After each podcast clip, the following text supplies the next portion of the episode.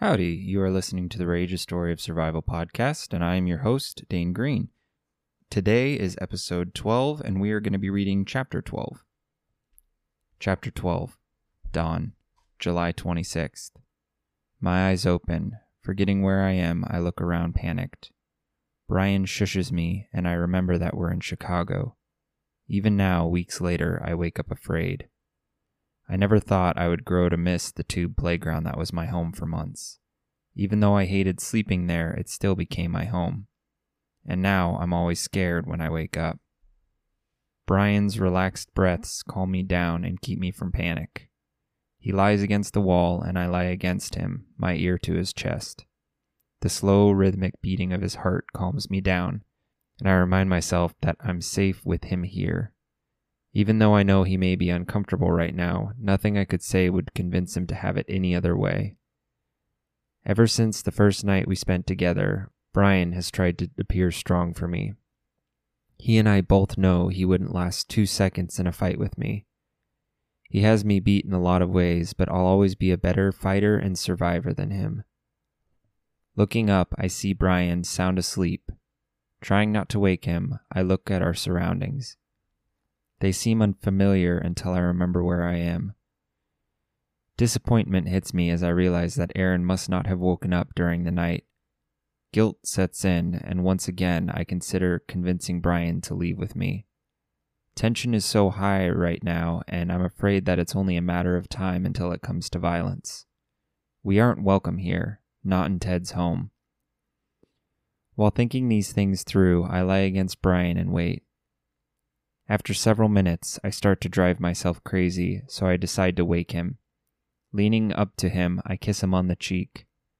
Brian rustles, and when he opens his eyes, they lock with mine. We both smile, and after a few moments of happiness, Brian looks more serious. Knowing what he's thinking, I ask, He isn't up. No, I suppose he isn't. If he was, Melanie would have gotten us, and we would have left. Things are getting pretty tense here. I'm not sure Ted has much more patience. Even with my short time in this group, I've grown to trust Aaron. There's no way we'll leave here without him. If we still had the car, we could sneak him out of here. But last I heard, Kent hadn't come back. Presumably, he died when he detonated the explosives that destroyed the building. If he wasn't far enough away when the explosion went off, there's no way he made it out. Hey, Brian, I realize I haven't seen Melanie since last night. Do you know what she's up to? Brian looks around, then seeing no one is near, he whispers to me. She's scouting out the best way to leave. We're getting out of here the second Aaron wakes up, and we'll need to know how to escape. Melanie was smart to think of escaping. She beat me to it. I wish I'd thought to scope out an exit strategy first. My muscles ache, and I decide that I want to stand. Getting up, I stretch, yawning as I do so. If we're waiting on Aaron anyway, we should do something to keep our minds busy. Brian, come on a walk with me. Brian stands and we start walking together through the old bank. It's still pretty early, so we don't run into many people. When we get to the front, I decide I want to walk outside. Even though I know it might be dangerous, there's something we should check.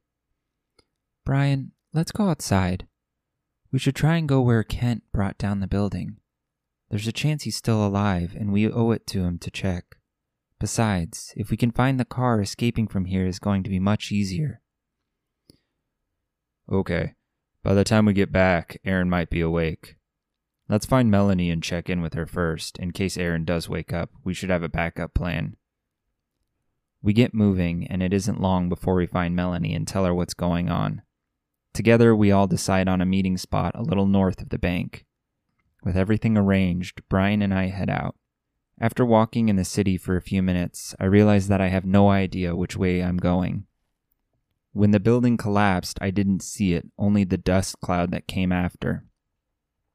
Hey, I say, do you know where we're going? Um, sort of.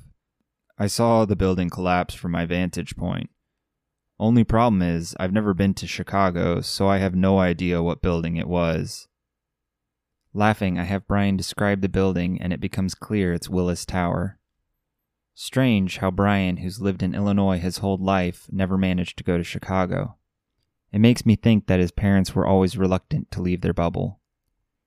We traveled along the old elevated rails as much as we can. The wide spacing between the railroad ties makes it impossible for Palemen to traverse them. We see plenty on the ground, but we know we're safe. As we walk, I notice more of the city. When we were driving, it was easy to miss the small details. Now I see that the city is in a bad shape. Old trash, shattered windows, and graffiti are everywhere. From the looks of things, the city decayed long before the Palemen arrived. Living farther south was something I took for granted. Fewer people and more arable land made survival and organization much easier. The fact that Ted's group survived through it all is astounding. The people in the city were no doubt at war shortly after the power went out. In all likelihood, one in a thousand people is all that survived after the Palemen hit. I imagine most of those who'd survived were wiped out.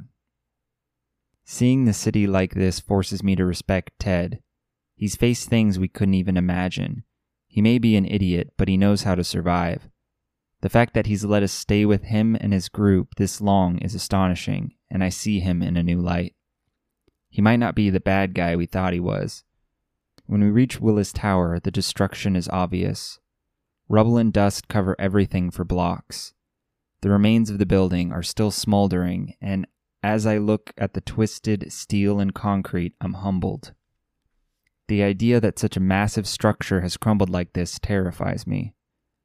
The building that used to stretch hundreds of feet into the air is now a large pile that I could climb to the top of in two to three minutes. Curious, I look over to, at Brian and see that he's also staring in awe at what lies in front of us. He notices me looking at him and says, Kent is dead. If he didn't make it out of the collapse, there's no hope that he's still alive. Part of me knows he's right, but I still want to believe he has a chance. Could he be alive? I mean, isn't there a chance he's in the rubble?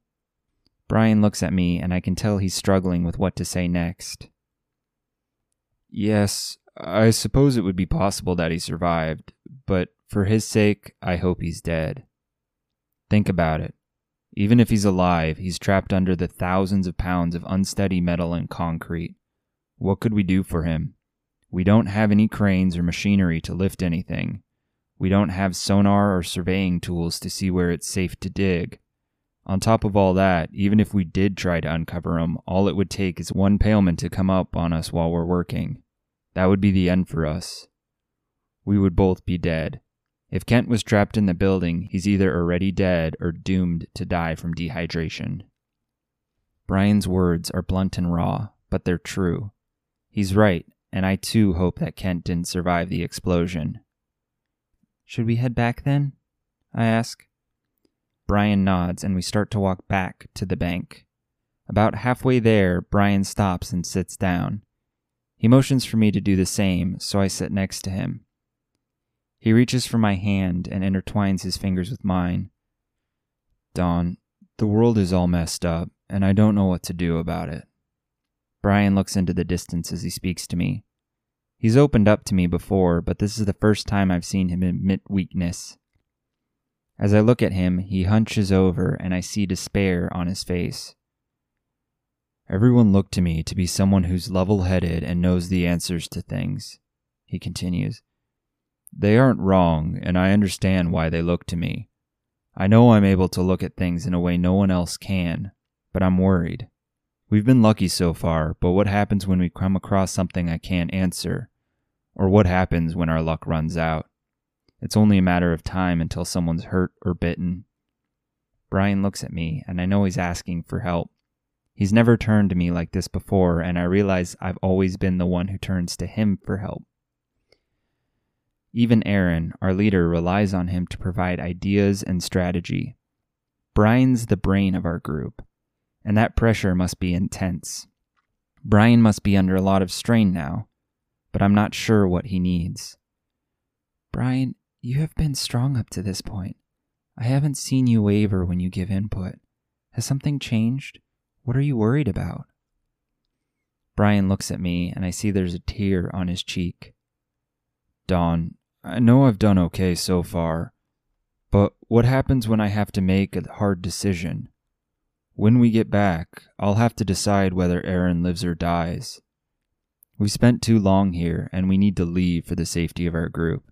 If we stay one more night, we won't make it to the morning. No one else will decide, and everyone's looking to me for the answer. Even if by some miracle Aaron does wake up, there will still be questions I don't know how to answer. Brian cries as he tells me this. He isn't wrong. Everyone's waited on him to decide what to do next. He might be the brains of the group, but I don't think he's ready, willing, or able to lead us. Brian has become more important to me than anyone else, and I feel like I'm closer to him than the others. Even with all the love and respect I hold for him, I know he isn't capable of leading our group. He's one of the strongest and most honest people I've ever met. What he isn't, though, is a leader. His way of talking and presenting himself is too gentle. From what I know of Brian, I don't think he'll be able to make a decision that would determine if someone lived or died. After sitting in silence for a minute, Brian calms down and wipes the tears from his eyes. As I lay awake at night, I try and think what I would do if someone in our party is bitten, or how we would respond to cannibals or other deranged people. I never find any answers. On top of the other worries, I'm always thinking of you.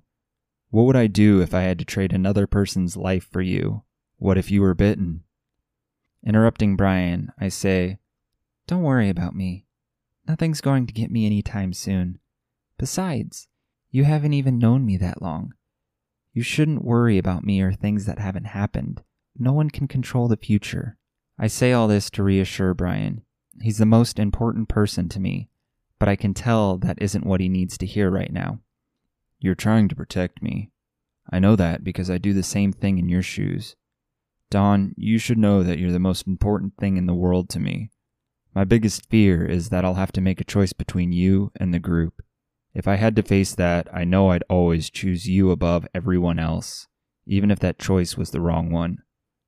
I want to spend my life with you, Dawn. Tears well up in my eyes as Brian speaks. He looks at me, and I can tell he's unsure why I'm crying. He might think I'm sad or upset, but I'm happy. I pull him close to me and kiss him. We fall back together. At first, he hesitates, but then he gives in to me. We kiss each other passionately, and the rest of the world fades. After a few seconds, though, Brian gently pushes me off of him. Sorry, there are palemen around here. I don't want to take the chance of letting any sneak up on us. You're right. I should have been more careful, but I wanted to kiss you right then. Brian smiles, and I smile with him. The fear and worries have left him for the moment. Never in my whole life would I have thought I'd fall for someone like Brian. The fact that I not only fell for someone, but fell for them so quickly and in the worst possible circumstances is a miracle. That miracle is something I wouldn't trade for anything. The time I've spent with Brian has been the best in my life. Paleman and all. We should get going, Brian says, and I nod in agreement. We stand up together, holding hands, and make our way back to the bank. The walk back goes much more quickly than I want and I find that I'm dreading our return. A loud pop echoes, and a sharp pain slices across my arm. Instinct kicks in, and I drop to the ground. Brian falls with me. Damn it, I missed her! You two run around and flank them now! The voice screams commands to an unknown number of people, and I recognize it. Ted's patience must have run out, and now he's trying to kill us. Brian looks at me and mouths, Are you okay? Remembering the gunshot, I look down at my arm, and the pain hits me. Examining the wound, I see two holes in my upper arm. My arm is mildly bleeding, so it must not have hit anything vital. My wound burns, but I'm pretty sure I'll live. The bullet went through, I say. I don't think it hit anything vital. We need to see what's going on. My guess is that Ted fired the shot, and I bet his lackeys aren't as willing to kill us in cold blood. We creep to the edge of the railway platform we're on. We're lucky. If we had been on tracks, we would have been full of bullets by now. When I peek over the edge, I see Ted alone below me. He's looking away for some reason, and I decide now is the perfect time to attack him. Hoping that I'm right and the other kids won't shoot me, I pull myself over the edge of the railway and fall feet first into Ted. The fall would have hurt if Ted hadn't absorbed the impact. We both crumbled to the ground, but I managed to roll to my knees and leap onto Ted's back. He starts screaming, but I ignore his desperate cries. Using my good arm, I slam his head into the pavement. He stops moving, and that's when something cold presses against my neck. Listen to me and don't move. You should realize I could have shot you by now. The others will be here soon, and you don't have much time. Many of us at the bank are grateful to your group. We wouldn't have survived if you hadn't come along, so I'm going to let you go. Run, now. The rest of your party already left. They were heading north. Hearing the others made it out is enough for me, so I nod and stand. The gun stays against me, so without turning back, I run, screaming, Brian, run! I follow the tracks, running until I'm exhausted. When I stop to take a breath, Brian climbs down from the railway. I explain what happened, and we agree to try and find our group. Alarmed, he also looks at my arm. And when I look, too, I see why. It's covered in blood. And that's when the pain hits me. Brian pulls a shirt from his backpack and tears it into strips. He does his best to clean and wrap the wound while I wince in pain. Shortly after he finishes, we hear a moan and see several palemen coming towards us. Gritting my teeth, I grab Brian's hand with my good arm and we start running again. After we put a few hundred feet between us and any paleman, Brian helps me climb onto the railway. Once on top, we rest for a minute and check my wound again. It's still bleeding, but the flow has slowed considerably, so we decide to start moving towards the meeting point we set up with Melanie. The walk there is painful, and each step sends new waves of fire through my arm. When we arrive at the billboard we said would be the meeting place, I'm in a stupor. Brian tells me he sees Melanie and guides me down off the railway and into a building. Melanie rushes to us. Melanie, she needs help. Get the others. I'm so tired that I collapse. Brian catches me and guides me into a lying position. He cries and tells me it'll be all right. My eyes close and I mumble that it'll be okay. On the edge of consciousness, I float, knowing at least that I'm still alive. Something pricks my arm and I open my eyes. When I do, I see Brian standing behind a woman I've never seen. Melanie, Brian, I need you to make a stretcher so we can carry her up the stairs. Aaron, Jason, you keep watch. I'm going to suture her arm. She looks like she's lost a fair amount of blood. But she should be okay if I clean and stitch her wounds. Even if I don't know the woman, the fact that my friends are here keeps me calm. Coldness moves up my arm and the pain fades. The woman cleans and stitches my wound, but there's almost no pain when she does. Euphoria grips me and clouds my vision and thinking. Even when I am rolled onto something and feel myself lifted into the air, I don't panic. Trying to force my mind to stay conscious, I'm aware that I'm being carried over what feels like stairs. Fading in and out of consciousness, I'm not sure how many there are. When I'm set down, someone strokes my good arm and tells me that it's going to be okay, that I'm safe now. Looking up, I see Brian smiling. I let myself relax. If he's with me, everything will be okay. My eyes close and I finally succumb to the overwhelming feeling of tiredness.